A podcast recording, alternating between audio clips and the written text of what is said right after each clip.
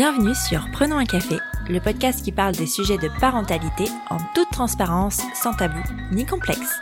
Je suis Élise Bulté et chaque mardi, je reçois un ou une humaine concernée de près ou de loin par la parentalité.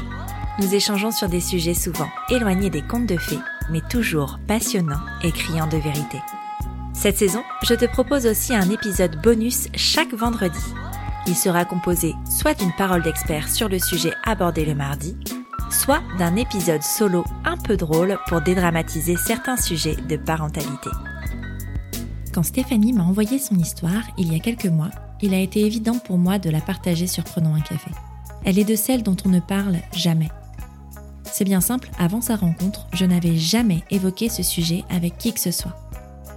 Stéphanie et son compagnon se sont toujours vus devenir parents, mais avant cela, ils ont souhaité prendre le temps d'être un couple, de vivre ensemble, de se découvrir, bref, d'attendre leur timing.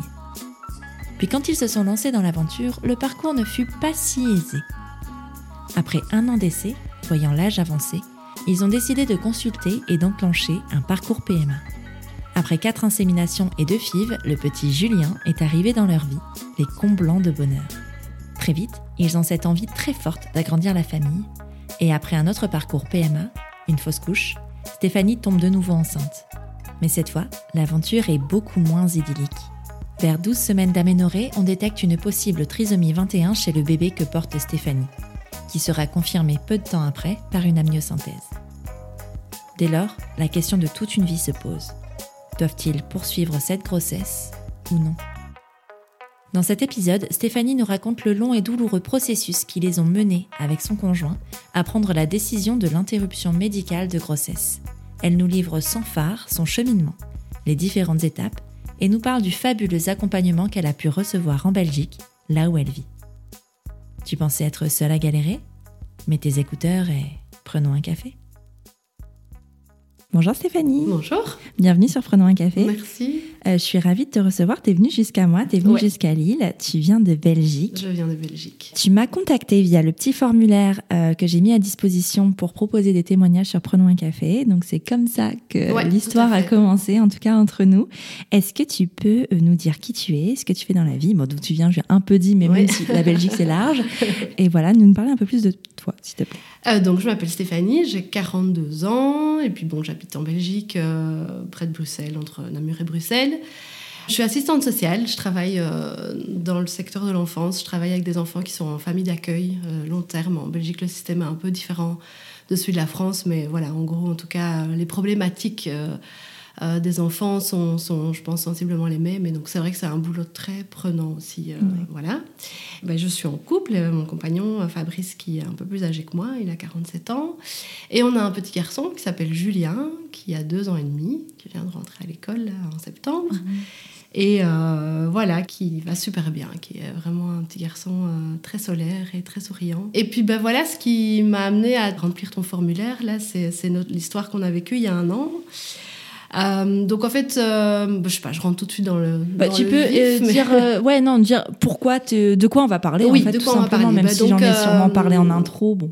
Il y a un an, on a découvert que le bébé que je, donc le deuxième bébé dont j'étais enceinte, était atteint de trisomie 21. Après un parcours compliqué, nous avons pris la décision d'interrompre la grossesse. Et c'est vrai qu'à l'époque, euh, il y a un an, euh, on s'est retrouvés dans cette situation très difficile et on a été un peu... euh, Enfin, en tout cas, moi, j'aurais eu besoin d'écouter un podcast comme celui-ci, comme le tien, qui parle de ce sujet-là. Et j'en ai pas trouvé, en fait. Et donc, euh, j'ai euh, assez vite eu envie de, de témoigner euh, pour que d'autres personnes qui se retrouvent dans notre situation puissent avoir cette, euh, cette petite lumière qui Ouais. aide sur le parcours, en fait. Parce Ouais. que c'est vraiment ça. donc voilà. Je vais te poser la question que Oui. je pose tout le temps, euh, traditionnellement en tout cas sur Prenons un café. Est-ce que tu as toujours voulu être mère? Euh, oui, oui, c'est vraiment. J'ai toujours en- été entourée d'enfants. Ma maman était péricultrice. J'allais très souvent euh, à la crèche où elle travaillait. J'ai, je me suis occupée de mes petits cousins. J'étais fille au père quand j'ai eu 18 ans. J'étais animatrice. J'ai, j'ai joué à la poupée. Ouais. J'ai- et oui, oui, c'est, toujours été quelque chose euh, qui, qui a été un, un présent. Et donc voilà, c'est vrai que Fabrice et moi, on s'est rencontrés. On avait déjà la trentaine, bien engagés d'ailleurs. Et donc. euh, On a pris du temps pour notre couple, on a pris du temps aussi quand même pour être sûr qu'on avait envie de construire ça ensemble, construire cette famille. Et donc on, a démarré cette aventure en 2015, fin 2015, on a eu envie de, commencer. Et, bah, il se fait que, sans doute dû à notre âge, parce qu'il n'y a pas de raison euh, établie euh, à notre infertilité, bah, on a, après un an d'essai, on, a démarré le parcours de PMA, qui a duré un an et demi. Et donc Julien est arrivé à, la deuxième fécondation in vitro, enfin quatre inséminations de fécondation in vitro. Et de cette fécondation in vitro, on avait trois embryons. nous, on en mettait un à la fois. Oui. T'as pas voulu en mettre plusieurs Non, non, non, c'était les jumeaux, c'était pas possible pour nous. voilà. Et, en plus, il n'y avait pas de raison voilà, médicale ou. Donc Julien était euh, ce petit embryon frais, on va dire, puisqu'après il y a eu des congelés. Et voilà, il est né euh, en début euh, février 2019. Et, et, un an plus tard, on savait pas combien de temps ça allait mettre de nouveau pour que je puisse tomber enceinte. Donc un an après, on a décidé euh, de, s'y remettre.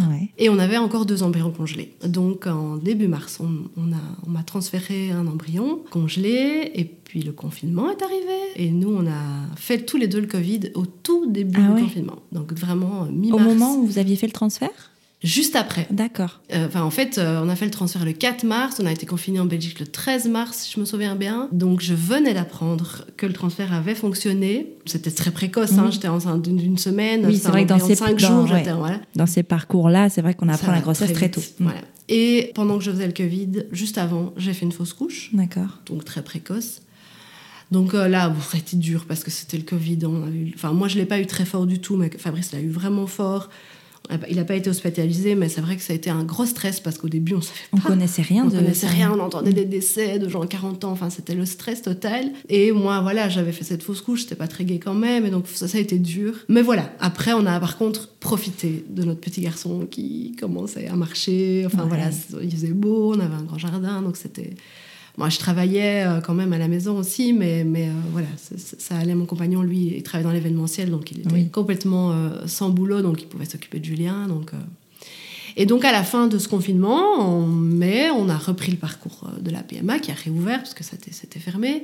Et en juin, le 25 juin, on nous a transféré le deuxième congelé qui au frais. Et voilà, ça c'était euh, c'était ce, cet embryon-là qui a tenu, même si j'ai eu un début de grossesse un tout petit peu stressant, j'avais perdu un petit peu de sang le premier mois. Mais comme j'avais fait la fausse couche avant, ben voilà, il y avait un petit coup de stress, mais après... Euh, été vite me rassurer en faisant des échos et, euh, et, tout allait bien, début de grossesse. cette grossesse s'est bien passée globalement, vraiment. Hein, mais donc à, avant de, partir sur enfin, euh, cette deuxième grossesse, moi je voudrais faire un point sur la première grossesse avec Julien. Oui. Comment s'est-elle passée? Parce que c'est vrai que ça peut être aussi peut-être, pourquoi pas, important. Est-ce que tu as aimé être enceinte de, Julien? Est-ce que ça s'est bien passé? Est-ce que tu as eu des mots particuliers? Est-ce que tu as été stressée? Raconte-nous un peu cette grossesse. Alors, euh, c'était euh, non, c'était une super grossesse. vraiment, on était hyper heureux.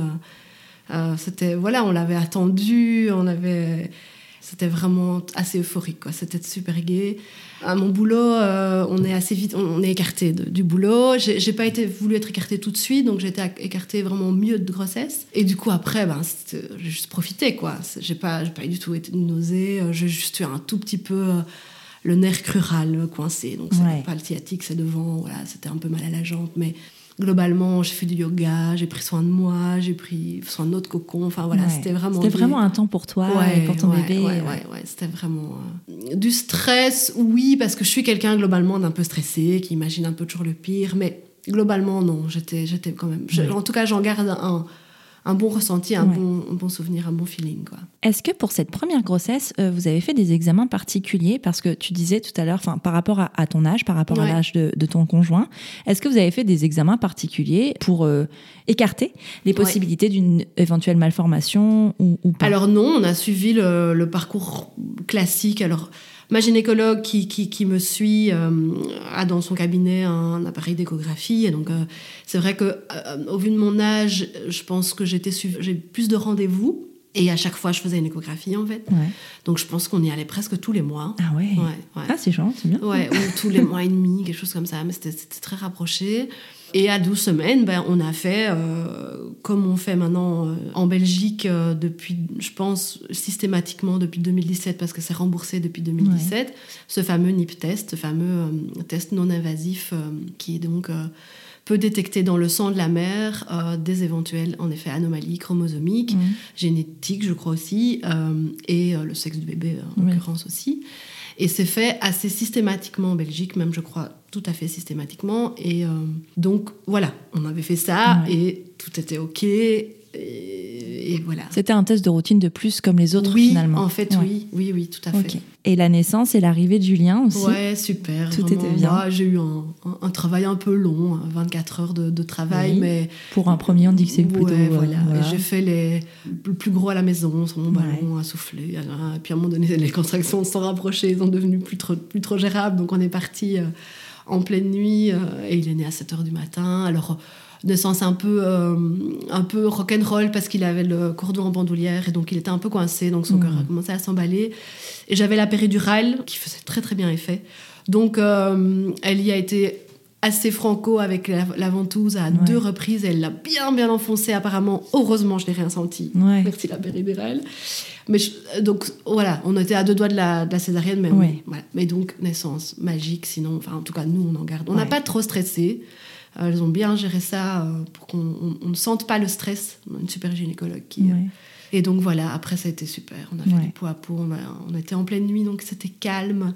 Il n'y avait pas eu trop de naissances cette nuit-là, et on a pu rester dans la salle d'accouchement plus longtemps, dans ce petit cocon, euh, Ouais. dans la pénombre. C'est une super maternité où j'ai accouché à, à Braine-l'Alleud, et donc euh, ouais, c'était vraiment... C'était magique. Quoi. Et un postpartum génial aussi. Ce qui vous a donné aussi probablement l'envie de recommencer assez vite finalement. Oui, ça plus l'âge, sûr. voilà. ouais, Il y euh, avait vraiment les deux facteurs. Mais c'est Ouais. vrai quand Julien était un bébé, on a eu de la chance. Je Ouais. touche euh, tata en bois. Il a dormi très vite, c'est un Ouais. bon dormeur. Et, euh, et on était à deux pendant plusieurs mois. Donc, Oui, donc enfin vraiment le ouais, allaitement le super. cadre le cadre Ouais. idéal quoi. Ouais, Tout, je l'ai allaité euh, six mois exclusivement et, et un an. euh, ouais. ouais, donc c'était super. Ah, Ouais, c'est chouette. Parfait. Ouais, parfait. Donc tu t'attendais à la même chose pour la deuxième grossesse? Mmh, je suis pas quelqu'un qui. Je suis quand même toujours quelqu'un d'un peu stressé. Puis il y avait eu cette fausse couche, même c'était précoce. Et puis, et puis c'est toujours aussi ce spectre de se dire bon, bah, si ça marche pas, c'est de nouveau PMA, et de- on, est, on est reparti. Donc Oui, oui, parce que c'était le dernier embryon. Aussi. voilà.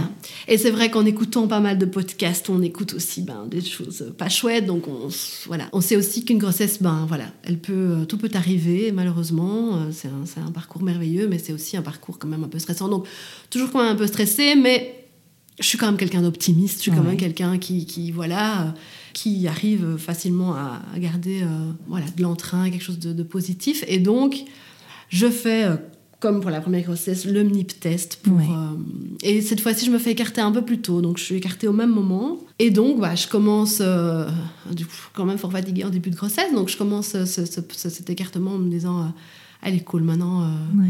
je, je prends du temps pour Julien, pour moi, etc. Et ça a duré en fait une semaine, parce qu'après une semaine, j'ai eu le résultat du NIP test. Ouais. Et là, voilà, ça c'est la, la douche froide, quoi. C'est un coup de fil dont je me souviendrai longtemps. Je sais où j'étais, je sais, Ouais. voilà. euh, C'est ta gynécologue qui t'a contacté oui. Ouais. Et euh, malheureusement, euh, il y a eu en plus une sorte de quiproquo, c'est-à-dire que elle m'a pas eu au téléphone, donc elle m'a laissé un message en me disant d'abord que tout était ok Ah. et que j'attendais un petit garçon. Et, et puis euh, mon compagnon part, il va conduire Julien à la crèche, et puis je suis sur la terrasse, et puis coup de fil, de nouveau, je vois que c'est elle. Je décroche euh, en disant, heureuse, voilà, elle veut vérifier que j'ai bien eu le message, enfin voilà. Et puis là, en fait, elle était complètement confuse, elle était complètement désolée, elle était complètement. Mais elle n'avait pas bien lu le papier de résultat. Ah. Et donc elle dit, enfin, voilà, elle était vraiment très désolée, mais en effet, elle n'avait pas bien lu. Pourtant, ça, je l'ai vu après le papier, c'était bien écrit, ouais. donc il y avait bien euh, une grosse suspicion de, de trisomie 21. Donc euh, le NIP test, c'est pas un- ça fait pas office de diagnostic. Donc il reste un minime pourcent de chance, je crois que c'est 1% de chance qu'éventuellement ce soit pas positif ou que ce soit euh, éventuellement mis euh, le- sur le placenta, la trisomie soit mise sur le placenta. Et on avait des amis qui avaient eu le cas sur une trisomie 7. Ils avaient eu ce cas-là. Et donc je me suis accrochée assez vite aussi à ça. Mais bon, je savais pas que c'était un pourcent de chance très minime. On a après cherché en effet ce pourcent de chance, mais bah, assez vite, ma gynécologue m'a proposé de toute façon, enfin, elle m'a même pas proposé, je crois qu'elle a pris le rendez-vous euh, d'office pour une amyosynthèse, pour euh, avoir vraiment un diagnostic et être vraiment sûr. Et, et on, ouais, on était de toute façon, on voulait. Parce que c'est vrai que tu as toujours ce risque plus accru de fausse couche si tu fais une amyosynthèse. Mais voilà. Euh, une semaine après, euh, j'ai fait la myosynthèse, donc ça c'est aussi une grande aventure. Quand tu apprends ça, du coup, tu es toute seule à la maison. T'en parles à ton conjoint quand il, euh, quand il, rentre sur la, Je lui ai téléphoné, il était sur le retour et il est rentré. On a été, je me souviens, sur une terrasse ensoleillée, dîner. Et ouais, c'est dur, quoi. C'est, tout s'écroule, quoi. Vous aviez déjà parlé auparavant de, de, de cette éventualité-là? Je ne m'en souviens plus. Sans doute avant Julien, peut-être mais je ne m'en souviens plus. Et je pense que de toute façon, tant qu'on n'est pas dans le cas, je crois pas qu'on peut vraiment. Non, je pense que tu dis, euh, c'est comme quand tu, euh, tu imagines avoir un enfant, tu dis je ferai ça, ça, ça, puis après tu as la réalité quand tu es vraiment concerné. Je pense que mm. c'est comme ça pour tous les sujets. Assez vite, en tout cas, on voulait être sûr que c'était bien ça. Ouais. Et on avait, surtout Fabrice, cette euh, idée en tête que peut-être c'était peut-être que c'était pas. En plus, on avait vraiment nos amis. Oui, exemple. Voilà, l'exemple de nos amis. Donc on s'est accroché à ça, à ce petit espoir. Tout, petit, tout petit, mais qui était quand même là. Fabrice, c'était. Il est assez pragmatique, quoi. Chaque chose en son temps, quoi. On, D'abord, on veut être sûr, et après, on parlera de la suite, en fait. C'était un peu ça. Donc, euh, on a fait la myosynthèse une semaine après, et on pouvait avoir les résultats une semaine encore après. Sauf que Fabrice partait sur son seul événement de l'année, année Covid. Euh, sur son seul événement de l'année, il partait une semaine de la maison. Il partait au moment de la myosynthèse. Au moment du résultat de la myosynthèse. Ah oui, d'accord. Donc, euh, on a un peu réfléchi, on s'est dit qu'est-ce qu'on fait? Et donc, on a reporté les résultats encore d'une semaine parce que je ne me voyais pas recevoir moi les résultats toute seule. Lui, là-bas, les recevoir tout seul. Quoi qu'il soit, en fait, ce résultat, on ne voulait pas être tout seul pour le recevoir. Donc, on a postposé encore. Mais donc, voilà, les semaines, elles passaient, et moi, je devais passer, euh, à partir de la myosynthèse, encore bah, deux semaines sans, savoir vraiment ce qu'il en était. Est-ce qu'on peut revenir sur l'examen de la myosynthèse? Est-ce que tu peux nous expliquer comment ça se passe, en quoi ça consiste? Alors là, euh, c'est euh, à l'hôpital, c'est pas ma gynécologue qui l'a fait, c'est un collègue à elle qui était plus spécialisé dans cet acte-là, et on t'enfonce en gros une immense aiguille dans le ventre. moi, je l'ai pas regardé, mais je l'ai vu avant l'aiguille, mais je n'ai surtout pas regardé quand il piquait pour aller euh, ponctionner du liquide amniotique. Et c'est ça qu'on analyse et qu'on, c'est vraiment directement, c'est vraiment l'ADN du bébé, c'est sûr. Quoi. Euh, et puis, c'est tout. à la maison. Oui, c'est. Euh, est-ce que, enfin, il y a une anesthésie avant ou pas du tout, même pas locale, rien du tout? Je crois que non. non. Ok. Est-ce que tu as trouvé ça douloureux, toi, ou pas? J'aime pas trop les aiguilles. Ouais. avec la PMA, on est très habitué aux aiguilles. Donc voilà, mais c'est vrai que là, c'est encore autre chose quand même. Mm. Donc ouais, j'appréhendais. Et puis en plus, euh, il y a une échographie en même temps, donc on voit le bébé. Et donc euh, c'était la première fois que je le revoyais, avec, euh, en sachant qu'il y avait quelque chose qui n'allait pas. Donc c'était un moment pas facile. Il faut pas pleurer parce qu'il faut pas bouger. Donc voilà, ça c'est ouais, c'est pas très gai. C'est pas gai. Les deux semaines d'attente arrivent. Comment toi tu les vis ces ah, C'était dur. Ah, c'était vraiment dur plus une des deux semaines, j'étais seule avec Julien. C'est un yo-yo émotionnel. Quoi. On passe de ouais, allez, ça va aller, ça va aller, on y croit. Et puis alors, c'était comment je, comment je continue à investir cette, ce bébé? Moi, j'avais l'habitude de beaucoup toucher mon ventre, de parler à mon bébé déjà, déjà depuis le début, de, de, chanter à mon bébé. Alors, j'arrivais plus trop à lui parler. C'était dur, mais je lui touchais beaucoup mon ventre et je lui envoyais des, mes mmh. pensées. Je, je parlais dans ma tête, en fait. Je chantais encore un peu en pleurant. Mais c'était dur, c'était dur. Euh. Et assez vite, moi, j'ai eu l'intuition, enfin, je sais pas comment on appelle ça. Pour moi, euh, c'était dur d'imaginer de, de le garder s'il était atteint de trisomie 21. J'ai tout de suite, moi, assez vite euh, eu... ce pressentiment. ouais, parce que ça s'est imposé comme ça, quoi. C'était quelque chose... Mais en même temps, j'étais horrible, voilà, parce que, parce que je l'aimais déjà très fort. Et il commençait à bouger en plus déjà à ce moment-là. Donc euh, je me sentais bouger. Donc voilà, voilà, le vient le jour de. Les résultats arrivent. Heureusement, c'était pas par téléphone. On avait justement un rendez-vous chez elle, chez ma gynécologue, qui était prévu de base, donc on est allé. Ah, c'est la douche froide, quoi. Là, c'est ben voilà, diagnostic qui tombe, là c'est sûr, c'est euh, notre bébé euh, est atteint de trisomie 21. Alors la gynécologue, elle sent assez vite que moi je suis sur cette route-là de dire qu'on ne le garde pas, mais assez vite elle sent aussi que Fabrice, lui, il sait pas, il est perdu. Et donc c'est vrai qu'on a senti à un moment donné quelque chose d'un peu d'un empressement de sa part. Et je pense peut-être que si des gens devaient se retrouver dans notre situation et qui sont encore peut-être plus jeunes que nous, plus perdus, euh, on aurait peut-être tendance à, peut-être à suivre, euh, parce qu'il faut savoir qu'on a su par la suite que 90%, même plus, des gens qui se retrouvent dans notre situation, euh, vraisemblablement prennent la décision d'une interruption médicale de grossesse. Ah oui c'est fou, ça, on n'a pas ces chiffres-là. Alors, c'est pas des chiffres officiels. Non, bien sûr. c'est l'expérience de, l'expérience de, de, professionnels qu'on a mm. rencontrés. Et donc, je pense que ces professionnels sont du coup euh, assez euh, déjà un petit peu euh, orientés pour prendre assez vite cette décision d'interruption médicale de grossesse. Et assez, ça partait d'une bonne intention, bah, la, ma gynécologue, elle voulu l'organiser en fait assez vite. Sauf que nous, on a voulu prendre le temps, enfin, surtout Fabrice au départ. Mais ce qui était assez chouette, c'est que très vite, la gynécologue, euh, ce jour-là, elle nous a dit J'appelle tout de suite l'hôpital. Donc, c'est une gynécologue attachée à un hôpital, mais elle a son cabinet euh, en privé chez elle. J'appelle tout de suite la psychologue de l'hôpital pour voir si elle sait vous recevoir très vite. Et en fait, elle nous a reçus tout le jour même.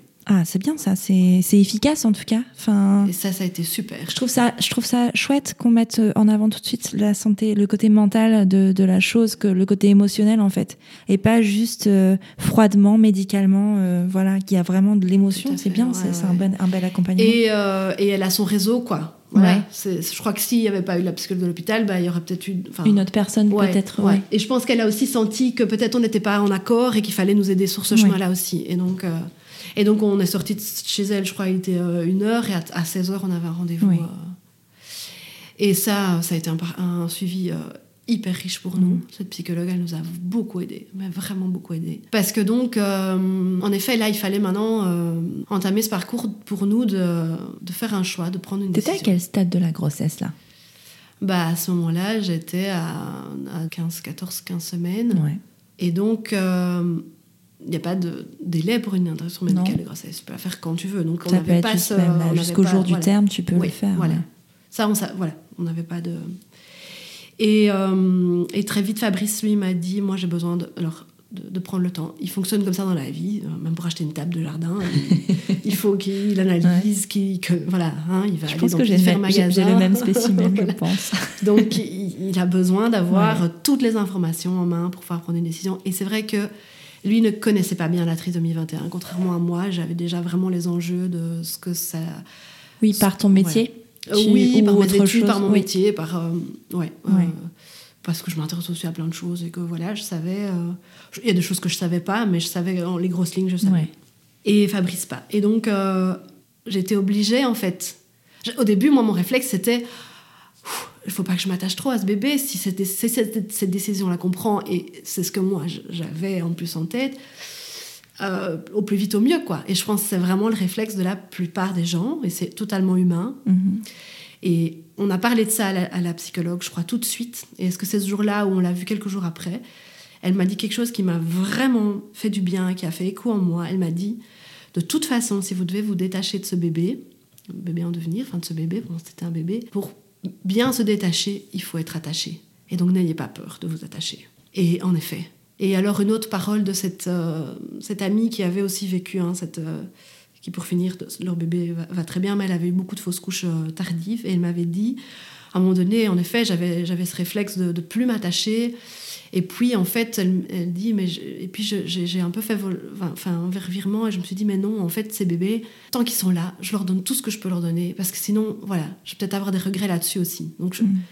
Et donc, c'était ça. C'est ça qui m'a guidée, moi, c'est de dire, ben voilà, en effet, là, je lui donne tout ce que je peux lui donner, l'amour que j'ai, qui est là de toute façon, en fait. Je peux pas. Il, est là, voilà, je l'aime. Et, et, donc, euh, voilà. Et Fabrice aussi, il a été vraiment sur cette. Euh, on, lui donne tout ce qu'on peut lui donner. Et, et c'est ce qu'on a fait. Quoi. On a quand même continué à, investir ce bébé. Euh, pas de la même manière. Hein, ouais, bien sûr. Voilà. Mais, et donc, j'ai été obligée voilà, de suivre Fabrice sur, sur, voilà, on est deux, son quoi, cheminement, sur son cheminement. et, et je le remercie de ça parce que, en fait, heureusement qu'on a pris le temps. Heureusement, ça nous a. Moi, je pense que ça nous a vraiment fait du bien de prendre ce temps. Alors, donc, on a l'interruption médicale de grossesse que j'ai subie euh, n'a été seulement que un mois après euh, l'annonce. Donc, on, a appris le 13 octobre. Euh, on a eu le diagnostic. Et là, on a commencé. En fait, on a mis notre vie en, un peu entre parenthèses. Enfin, non, parce que moi, je travaillais pas. Oui. Fabrice, à ce moment-là, il avait pas trop. Enfin, il, avait un peu de boulot, mais il pouvait mettre pause. Donc, on a vraiment pas travaillé. On a, on a, on a fait que ça, en fait. Enfin, que ça. Donc, vous êtes concentré sur vous. Oui, ouais. Vous êtes recentré. On s'est recentré et on a tout de suite pris contact avec une association d'aide aux personnes handicapées, mais aussi à leurs familles, qui propose quelque chose d'assez chouette, c'est de rencontrer un, duo professionnel euh, de suivi euh, qui aide les, parents et les personnes handicapées, les enfants handicapés, et un parent d'un enfant trisomique. En l'occurrence, ici, nous, la personne qu'on a rencontrée, c'était une maman d'un jeune adulte trisomique. Euh, donc, on a tout de suite pris en contact avec eux. On a tout de suite aussi essayé de trouver des, des infos sur Internet des bouquins et des podcasts. Mm. Et moi, là, j'ai, il m'a manqué quoi, quelque chose. Et donc, sur, sur, alors, ce qui est compliqué avec la trisomie 21, c'est que, et c'est tout à fait logique et normal, tous les témoignages, beaucoup de témoignages, en tout cas, beaucoup qu'on trouve, mais positifs beaucoup ce handicap. Et je le comprends totalement. Et euh, oui, parce qu'il faut aussi, euh, pour ces personnes atteintes de trisomie 21, leur montrer que ben qu'il y a plein de choses possibles, mais on ne montre pas aussi qu'il y a différents niveaux de trisomie 21. la trisomie 21, c'est le handicap le plus léger qui existe. Hein. Donc euh, c'est vrai que quelque part, voilà, il y avait ça aussi. On était dans quelque chose où euh, c'est une c'est une autre vie que celle qu'on s'était imaginée, mais c'est une parce que enfin les premiers réflexes aussi, c'était de se dire allez pour pour ce bébé il va pas avoir une vie facile, quoi. Ça va, ça va être dur pour cet enfant en devenir, pour cet adulte en devenir. Et en fait, après, quand on creuse, on se dit, mais en fait, euh, en fait non, c'est aussi pour moi. Pour ma vie à moi, notre vie à nous, notre vie de famille, la vie de Julien, ça va chambouler tout, en fait. Ça va tout chambouler, mais, mais en même temps, c'est pas du tout insurmontable, quoi.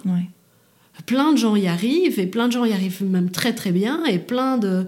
Et en effet, c'est super chouette, c'est un handicap qui est euh, qui, est assez, qui peut être en effet assez léger, qui est valorisé et, c'est très chouette et tant mieux.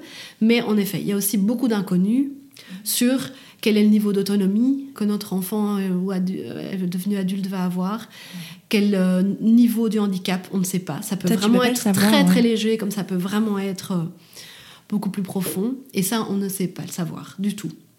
Et puis après, il y a aussi toute la stimulation qu'on qu'on offre, parce qu'il faut offrir, euh, c'est beaucoup de temps, beaucoup de disponibilité. C'est sûr. Pour en effet l'amener au maximum d'autonomie en fait. Et c'est un combat, hein. ça c'est vraiment un combat. Et ça, ça dans tous les témoignages que j'ai entendus, c'est quelque chose qui revient beaucoup. C'est sûr. C'est sûr qu'un enfant atteint de trisomie qui n'est pas accompagné a beaucoup moins de chances de s'en sortir vraiment qu'un enfant qui l'est vraiment accompagné.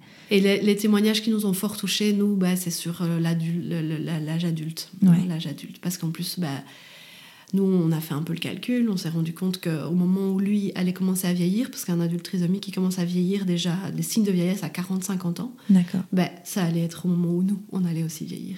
Ouais.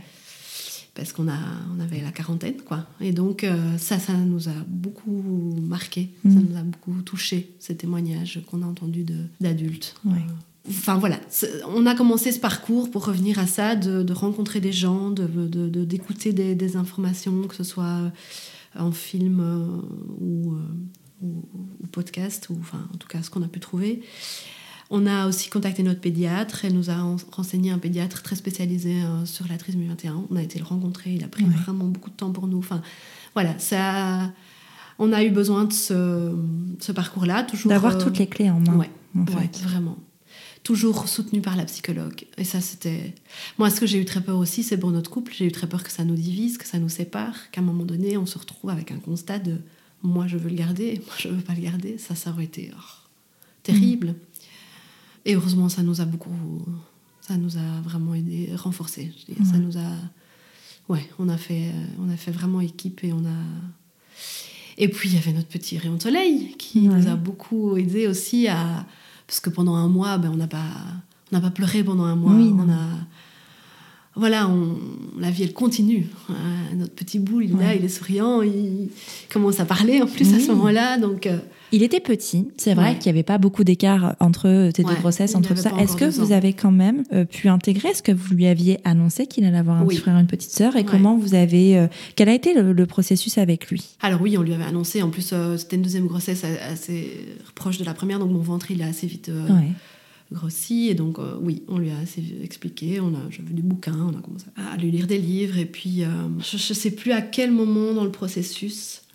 Mais oui, on a mis des mots. Parce que, voilà, moi, dans mon métier, j'ai l'habitude aussi ben, de mettre des mots avec des, déjà des, bébés tout petits, petits. Donc, on a mis des mots. Mais c'est pas facile, mais on a mis des mots. Et je...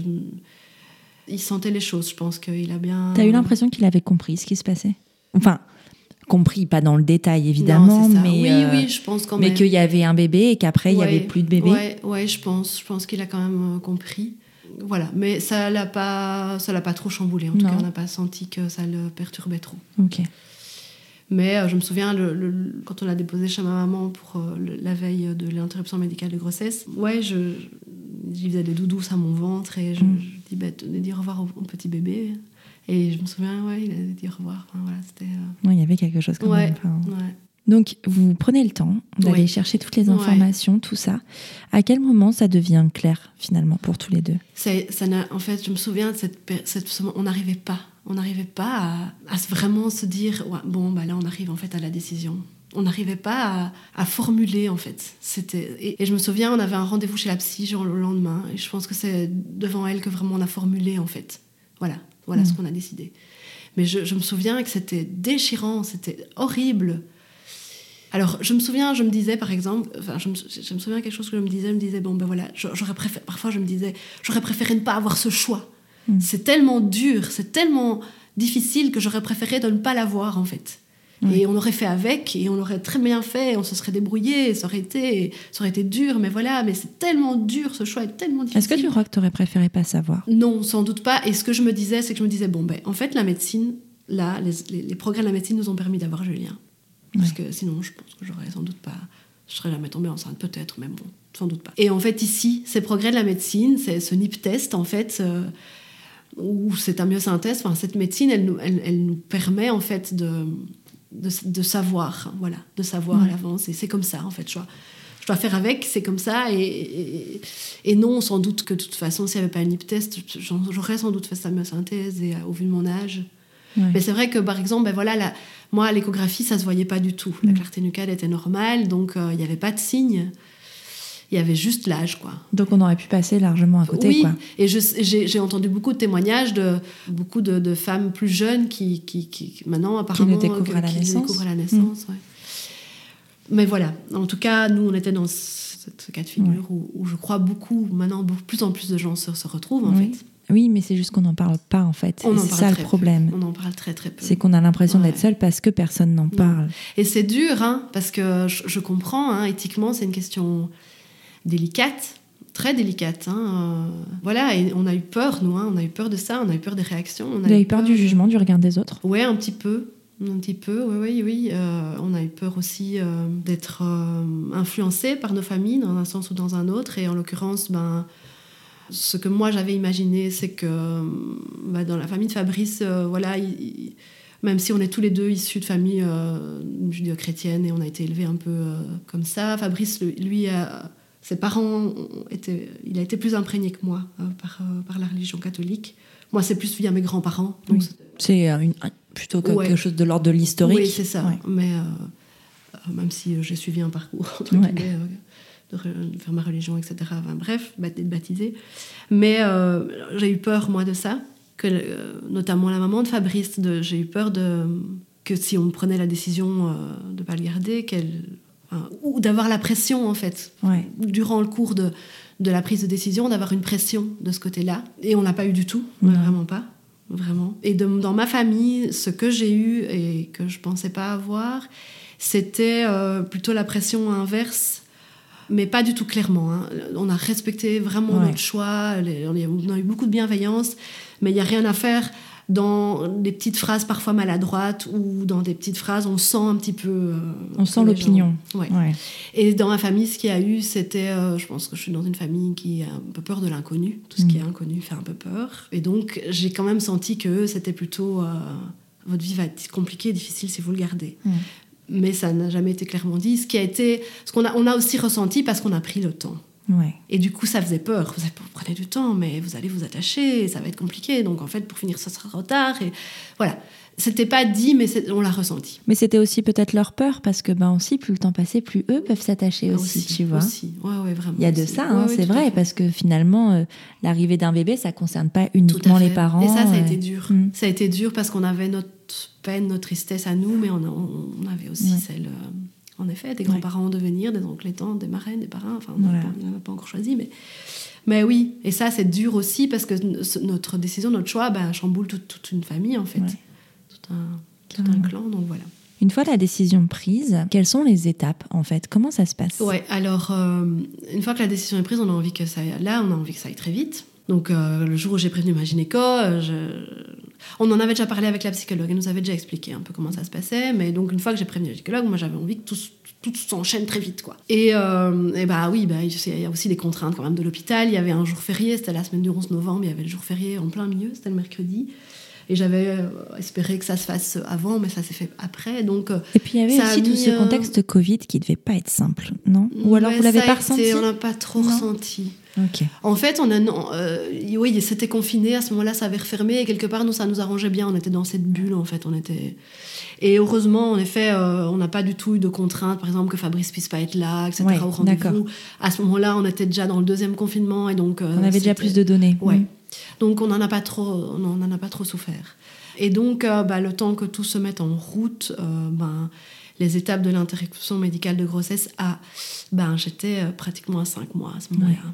En fait, j'étais tout pile à 5 mois le jour de l'interruption médicale de grossesse. Donc parce que je devais accoucher le, le 14 mars et que j'ai fait l'interruption le 13 novembre. Donc euh, en fait, on était juste avant euh, le délai légal où il faut euh, déclarer le bébé, etc. Ah d'accord.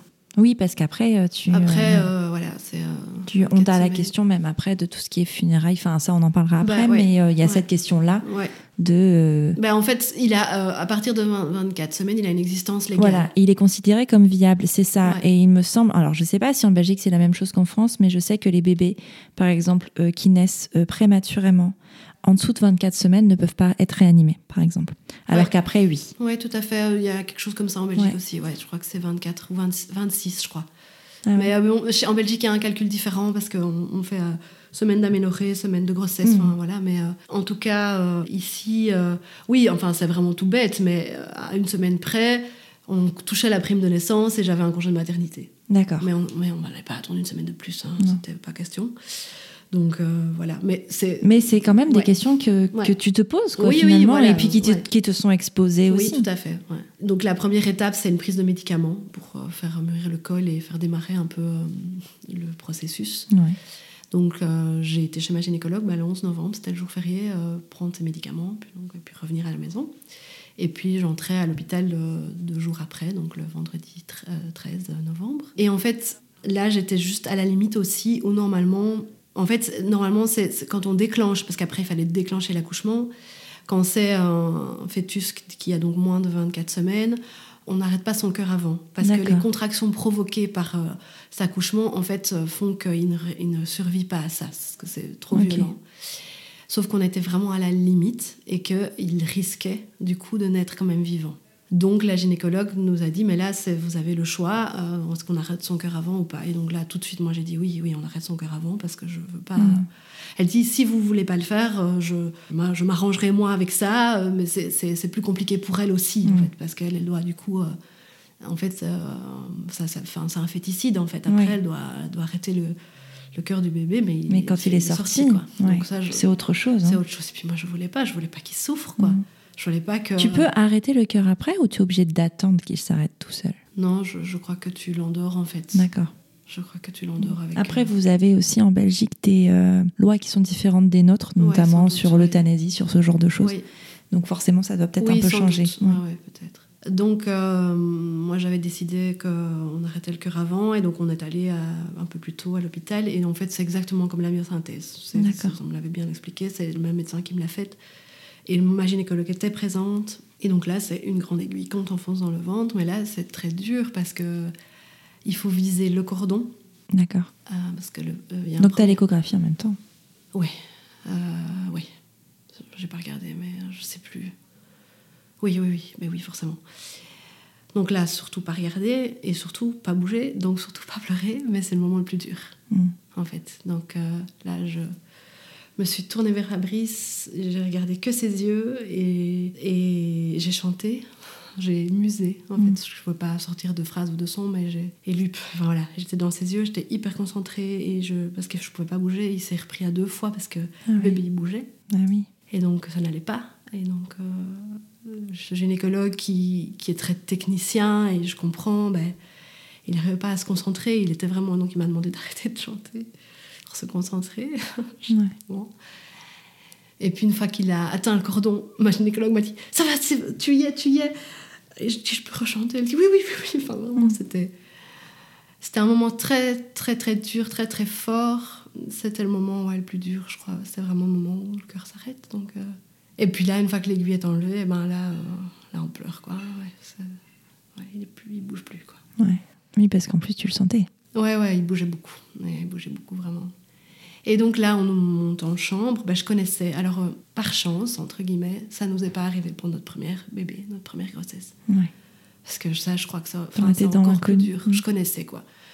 Je, je savais ce que c'était accoucher, parce Oui. que c'est un accouchement. Je sais- voilà, j'ai juste demandé qu'on me mette pas dans la même salle d'accouchement que pour Ouais. Julien. Et bon, ben oui, on est dans la maternité, on entend les bébés qui naissent. euh, Mhm. genre. Et en fait, euh, ce quand j'ai entendu ce premier cri d'un autre bébé, parce que pendant tout le processus, ça a été euh, est-ce qu'on réessayera de faire encore un- de grandir quand même la famille?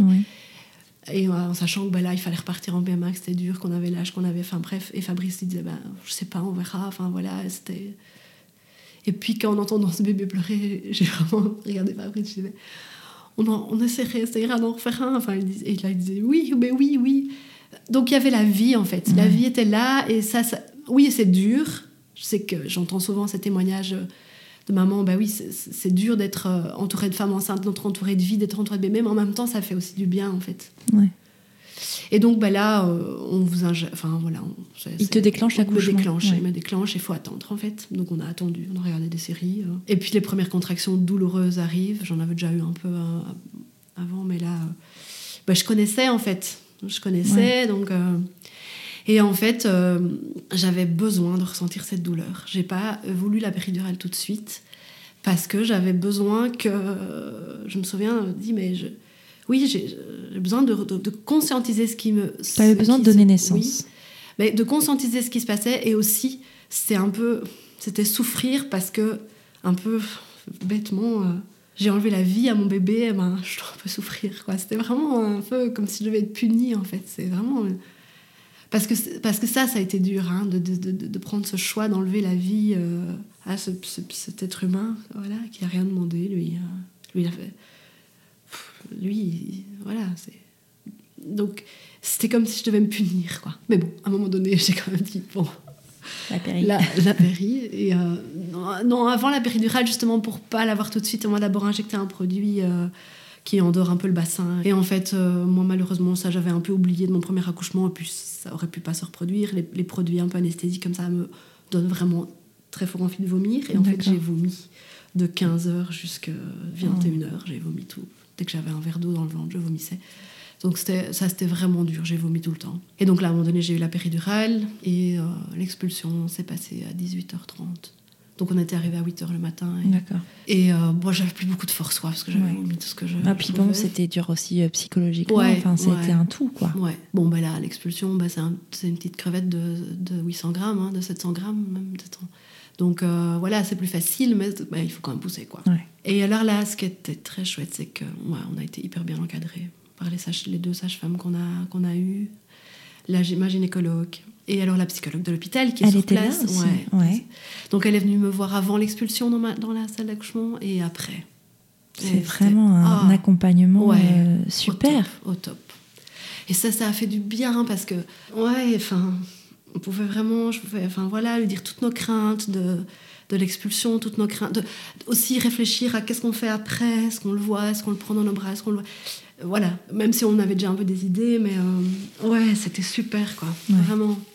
Et alors, en fait, euh, la question qu'on s'est posée, en fait, en Belgique, il y a une super association, une super SBL qui propose, qui s'appelle Au-delà des nuages, qui propose euh, aux familles comme ça endeuillées de venir prendre des photos du bébé Ah décédé à l'hôpital. Et ce sont des photographes professionnels qui euh, viennent bénévolement et qui font du coup des très belles photos.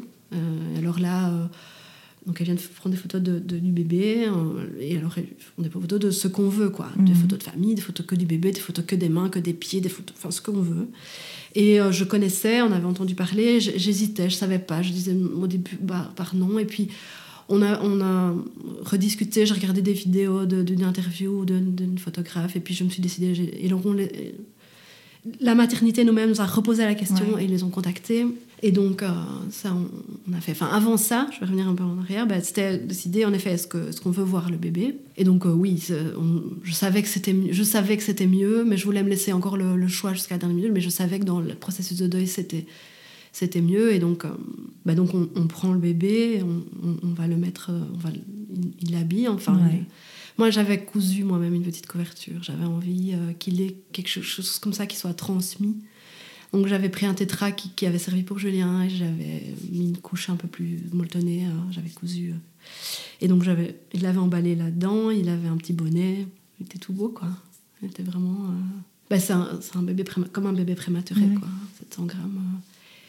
Fabrice avait, avait euh, un peu ce spectre euh, qui, qui, qui restait en lui d'une erreur médicale. De, que- qu'il y avait eu Il avait une erreur. que- ouais. Ça, c'est, et, euh, et la gynécologue le savait qu'il avait un peu ce spectre-là. Et, et avant même qu'on nous l'amène, elle nous a dit euh, euh, J'ai vérifié, en fait, euh, sur les, les lignes de la main, les, personnes trisomiques ont des lignes particulières sur la main. Ouais. Je sais plus c'est quoi. Ils n'ont pas de ligne, ils ont une ligne. Et c'est très significatif de, de, cette, de la trisomie 21. Et elle est venue nous dire Ben voilà, il a ce signe-là. Voilà, je- pour Fabrice, c'était important. Parce de, que, parce de- que de confirmer Oui. une dernière Ouais. fois. Ouais. Mm. parce qu'on ne voyait pas. C'était un très beau bébé, on ne voyait pas du tout qu'il était marqué. Parce que c'est vrai que sur le Oui. visage, il y a certains, Certains traits. certains Mm. traits, mais il était trop petit pour. euh, Et donc Fabrice, il a eu besoin de, de le voir sous toutes ses coutures, de, de l'examiner. De... Moi, j'ai eu plus difficile. à- Donc il l'a pris, il l'a regardé, il l'a voilà. Et on l'a eu un petit peu dans les bras. Ouais, c'est très dur. C'est. Voilà, c'est très dur, mais c'est important. Ouais. C'est important de le faire parce que ça, on lui a dit au revoir. Je lui ai dit pardon. Ouais. je, ouais, je lui ai dit pardon. C'est un peu bête. hein. Enfin, c'est pas un peu bête, mais c'est, je, je pense que. Mais ça se comprend. Puis Oui, c'est juste ce que tu as ressenti à ce c'est moment-là. ce c'est venu comme ça vraiment. Voilà, on lui a dit au revoir et euh, bon, on a passé la nuit à l'hôpital tous les deux. On nous a hyper bien installés aussi dans une chambre. On a pu rester tous les deux. Et c'est seulement le lendemain matin, parce qu'il était tard, que, que elle est venue prendre les photos. Donc du coup, ben, on l'a revu. Voilà, là-bas, c'est un peu, encore un peu. ben, il est tout froid en fait. Ouais. Mais voilà, c'était bien aussi de le revoir. Et alors, elle, arrive avec un petit cœur euh, en laine, cousu aussi par des bénévoles de l'association. Et c'est un petit cadeau qu'elle qu'elle nous fait. Voilà. Et elle nous félicite aussi. Elle dit, bah voilà, moi, je, vous êtes parents. hein, voilà. Et c'est vrai que pour des. Pour, euh, nous, on était déjà parents, donc voilà. Mais Ouais. pour des, quand c'est le premier, c'est important, quoi, de féliciter les parents. Parce qu'en fait, ils sont parents, quoi. Ouais. Même si le bébé il est parti, ben. Et donc, euh, ouais, on a pris, elle a pris de très belles photos avec, et on a fait des photos avec la couverture et avec ce petit cœur en laine. Alors euh, ces photos, euh, elle nous on- parce qu'aussi c'est important, on voulait avoir une trace, Ouais. mais on ne voulait pas avoir ça sur notre GSM en fait. Ouais. On voulait pas prendre les photos nous-mêmes et, et les avoir là sur le GSM. Et donc ça, c'était aussi très, tr- très chouette parce que du coup, bah, ces photos, elle, nous les- elle les a retravaillées. J'avais demandé de noir et blanc, donc elle a fait de noir et blanc. Elle nous a envoyé par mail. Et, et voilà, je les ai regardées une seule fois, un ou deux mois après. C'était très très dur. Et puis voilà, je les ai plus jamais regardées, mais elles sont là. Si j'ai envie, je peux aller les regarder. Et, Ouais. et si Julien a un jour envie de les voir, ben, elles sont là aussi. Et alors, on a gardé ce petit cœur avec nous. Et Mm. du coup, c'est un, Un lien. c'est un lien. Voilà, lui, il a eu la couverture et nous, on a eu le petit cœur. Et on a, nous, décidé, euh, en effet, euh, voilà, il n'a pas d'existence légale et il n'a même pas de prénom parce qu'on n'a pas donné de prénom, on n'a pas eu besoin, nous. nous, pour Julien, on s'est décidé très tard et on n'avait pas encore d'idée vraiment très claire et donc on n'a pas eu besoin de lui donner un prénom. c'est notre, voilà, je l'appelais mon, mon, petit poussin et c'est resté notre petit poussin et ce sera comme ça. Et, et donc, par contre, on a eu besoin d'organiser un petit peu, en effet, ses funérailles. Donc, on, donc on a le choix, soit c'est l'hôpital qui s'en charge et en fait bah, son corps va être incinéré avec les restes euh, des placentas et des machins et des trucs et voilà. Et euh, ça, je voulais pas du tout quoi. Et donc euh, on a fait appel à des pompes funèbres qui étaient là tout près de l'hôpital et ils se sont occupés de tout, vraiment. donc ils ont été chercher son corps et on avait juste un rendez-vous au crématorium près de chez nous. Euh, tel jour à telle heure. Et donc c'était une semaine, un peu plus d'une semaine après. Et là, on a été euh, avec Julien, tous les trois, euh, répandre les cendres sur une pelouse dédiée aux, bébés et aux enfants. Et voilà. Et dans tous ces petits rituels de deuil, je trouve qu'ils sont très importants, vraiment. Donc voilà, c'est toutes des choses importantes. On a fait des photos aussi. et pour Julien, j'avais fait un petit album de ma grossesse. Et j'ai fait un petit album. Je l'ai pris là parce que je, voilà, je trouvais important de l'avoir près de moi aussi quand je, te, voilà, euh, parle de mm. tout ça. Et donc c'est un tout, tout, petit album avec vraiment les photos ben, du jour où j'étais à l'hôpital en PMA pour euh, le transfert, euh, la grossesse, et on a même fait des photos de moi enceinte. on, a, on a voulu, très enfin à la fin, quoi, à 5 mois, on a voulu, voilà, il fallait que ce soit concret, il fallait que que, ça existe, cette trace, que ça existait pour Julien, pouvoir lui expliquer. Et tu vois, voilà, la, couverture, c'est ce petit cœur euh, en, laine. Euh, et, la dernière photo, ben, c'est voilà, Julien euh, qui, qui, met les petites fleurs après la crémation. voilà. Et, et c'est important, de, je trouve, d'avoir ces... pour nous, c'est important, mais je, je, pense vraiment dans un processus de deuil que tous ces petits éléments, et chacun après construit ses rituels et fait ce qui a du sens pour lui.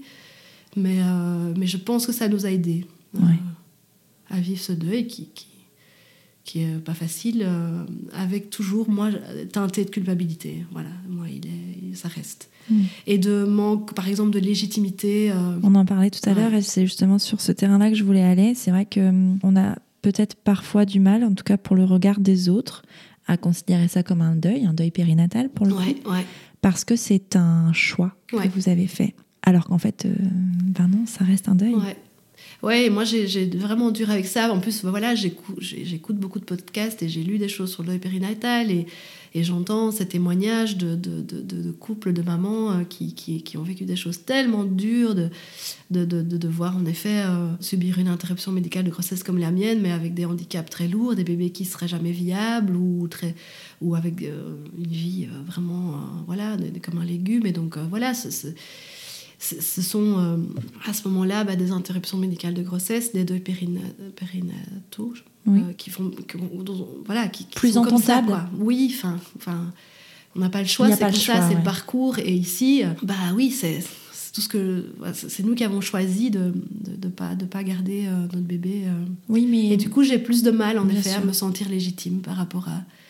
Et c'est aussi pour ça que je trouve important d'avoir ma, petite pierre à l'édifice aussi de, des témoignages et on a voulu, en effet, aussi, du coup, euh, on, a, on, a, dit à notre gynécologue, à notre psychologue, psychologue qui nous a suivis, des, voilà, si vous avez des couples qui vivent la même chose que nous, bah, vous pouvez nous, leur donner euh, nos coordonnées. On veut bien euh, apporter notre petite, notre petite pierre, notre, notre témoignage pour, pour pouvoir les aider, quoi. Les mmh. aider sur ce parcours, après, quelle que soit la décision, mais d'avoir au moins ce, ce ce petit éclairage-là qu'en effet, euh, n'ayez pas peur de prendre le temps et n'ayez pas peur de...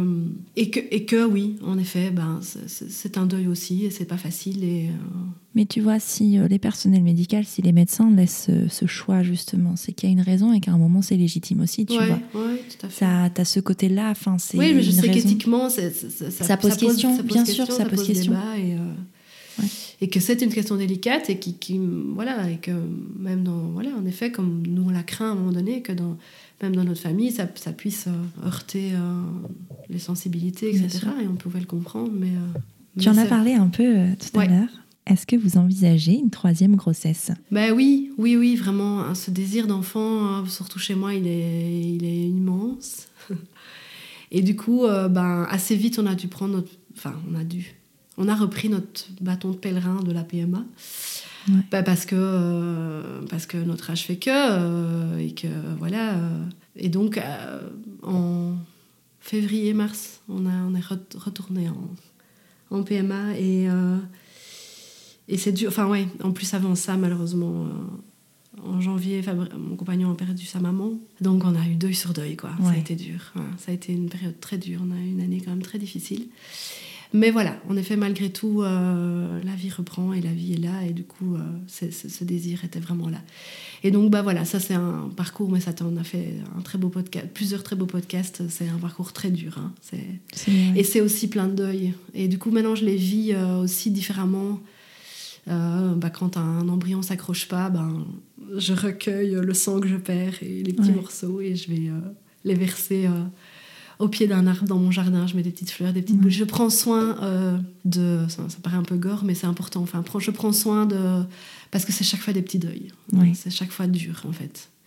Je crois que c'est ça ravive ce, ce deuil d'avoir perdu notre bébé là mais du coup, euh, ouais, c'est très éprouvant pour le moment, euh, ce parcours de PMA là. Et j'y crois, je, je sais qu'à un moment donné, enfin voilà, tout comme pour Julien, je, garde vraiment un sentiment euh, profond de. Je crois que notre famille va s'agrandir et qu'il y aura encore un bébé dans notre famille, mais, mais en même temps, j'ai très peur que ça n'arrive pas. Et donc, c'est tout le temps ces mhm. sentiments-là qui, qui, se mélangent et qui vont et qui viennent. Et, et, c'est dur parce que pour la PMA, il, enfin, voilà, moi, je, je mets, à ce moment-là, je mets mon ma cape de, de, guerrière et j'y vais. il faut y aller à fond parce que c'est un parcours pas facile. Mais oui, oui, j'espère que. Est-ce que tu as aussi euh, cette peur que ça recommence? Je l'ai beaucoup plus eu il y a un an, quoi. Enfin, non, euh, maintenant, ça, ça m'est un peu passé. En fait, j'ai foi en la vie, j'ai foi en. Je crois que ça peut pas nous arriver deux fois. Je me dis, c'est pas possible, quoi. Mais oui, bien sûr que cette peur, elle est là. Et quand je serai enceinte, elle sera certainement euh, encore plus là. Mais cette peur-là, comme la peur de plein d'autres choses qui peuvent m'arriver pendant la grossesse, je sais que ce sera une grossesse stressante, je le sais, et je ferai, euh, je ferai avec, mais euh, le désir est plus fort que tout. Mais c'est vrai que si je devais revivre une interruption médicale de grossesse, ce serait ou la perte d'un bébé, ce serait terrible. Oui. Mais tu peux pas savoir. Voilà, non. Mais donc le, le, le, le, désir, il est, il est là. Il est plus fort. La vie, elle est, elle est plus forte. Ouais. Vraiment. Merci beaucoup, Stéphanie, pour, euh, pour tes mots, pour ton témoignage, pour cette force, parce que ça demande énormément de courage aussi de mettre des mots publics sur tout ça. Euh, j'espère très fortement que, que, ton témoignage aidera, et j'en suis sûre qu'il aidera d'autres familles qui, qui, traverseront ça, euh, mais qui ne le disent pas. Oui, ça se dit pas. Ça, ne se dit pas. Non. Quand tu m'as contacté, c'est la première fois de ma vie, même hors podcast ou hors voilà, que j'entendais en fait quelqu'un me parler de ce sujet-là, en fait. On n'en parle pas. Et comme tu dis, euh, d'après les retours des personnels médicaux, ça arrive, euh, enfin 90% des couples qui connaissent euh, la trisomie 21 de leur enfant font ce choix mais on n'en parle pas. Après, bien sûr, il y a toujours, c'est pareil, un pourcentage dans la population de, personnes concernées, donc forcément, ça réduit le nombre, mais il n'empêche qu'on n'en parle pas. Donc merci d'avoir libéré la parole à ce sujet, merci de, nous avoir confié ton histoire. Et puis, c'est aussi une façon de marquer ce petit poussin. de, il n'est pas arrivé par hasard, il a été là euh, et, pour une raison. Et c'est notamment celle-ci aussi, de peut-être aider d'autres personnes. Alors merci beaucoup Stéphanie pour ça. Avec plaisir, merci à toi.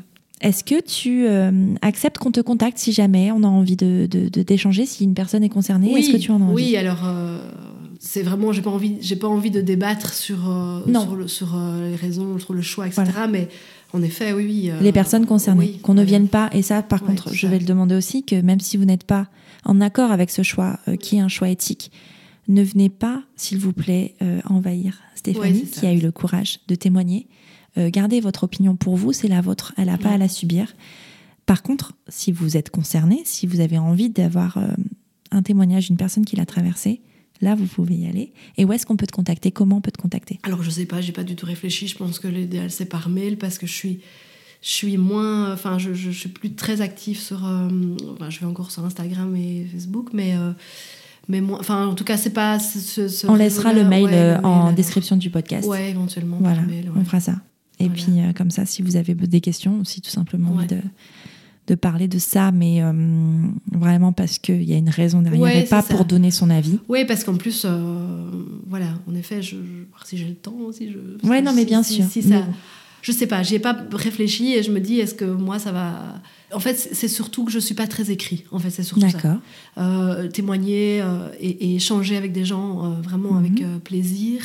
Mais du coup, forcément, ben, ça passe par d'abord une demande par écrit.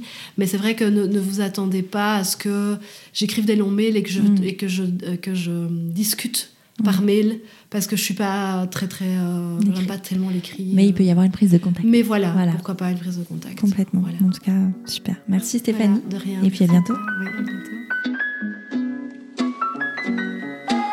après discussion avec Stéphanie nous avons convenu de ne pas dévoiler son adresse mail en revanche, si tu souhaites la contacter, tu peux toujours m'envoyer un message par email sur prenonsuncafé.podcast@gmail.com ou sur Instagram at Elise-du-bas, prenons un café.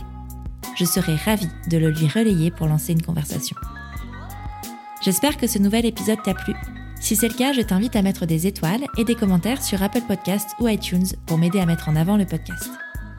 Tu peux aussi partager l'épisode sur tes réseaux sociaux, en parler autour de toi, bref, faire en sorte que Prenons un café soit connu du plus grand nombre. Tu es sur Prenons un café, le podcast qui parle des sujets de parentalité en toute transparence, sans tabou ni complexe.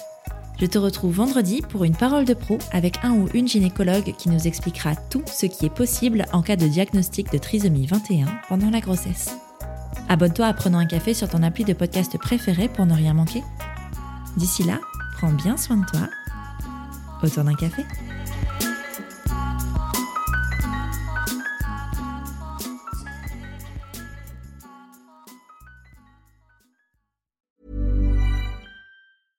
Even when we're on a budget, we still deserve nice things. Quince is a place to scoop up stunning high-end goods for 50 to 80% less than similar brands. They have buttery soft cashmere sweaters starting at $50, luxurious Italian leather bags, and so much more. Plus, Quince only works with factories that use safe, ethical, and responsible manufacturing. Get the high-end goods you'll love without the high price tag with Quince. Go to quince.com/style for free shipping and 365-day returns.